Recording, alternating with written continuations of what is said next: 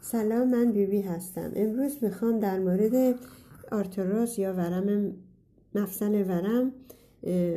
مفصل ورم کرده صحبت کنم یکی از دلیل های آرتروس و روماتیسم و یا مفصل ورم کرده شکر سفید، شکلات، نوشیدنی ها، کیک ها، گوشت به خصوص گوشت قرمز، قهوه، سیگار، الکل و همچنین ادویه های تند باعث ضعیف شدن سیستم ایمنی می شوند.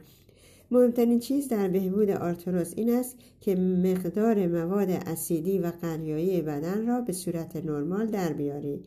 و حال ما هم بهتر می شود.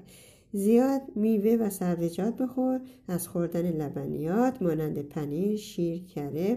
و تخم مرغ که زیاد چربی دارند اینها جلوگیری می کنند که از مواد اسیدی از لوله ادرار بیرون بره و در آنجا زیاد میشه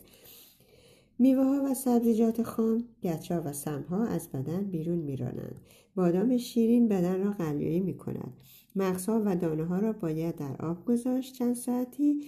و بعد خورده شود. غلات و حبوبات بدن را اسیدی می کنند اما جوانه های جوانه ها و حبوبات بدن را قلیایی می کنند یعنی جوانه های منظور من جوانه های حبوبات بدن را قلیایی می کنند گیلاس و جوانه یونجه بسیار عالی است. از همه مهمتر اینکه روده ها هم باید مرتب کار کرد که سمها از بدن بیرون رانده شود.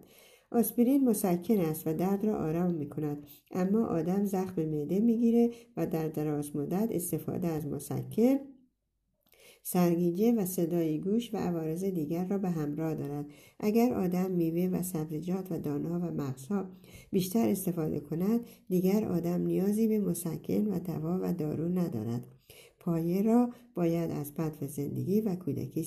سالم و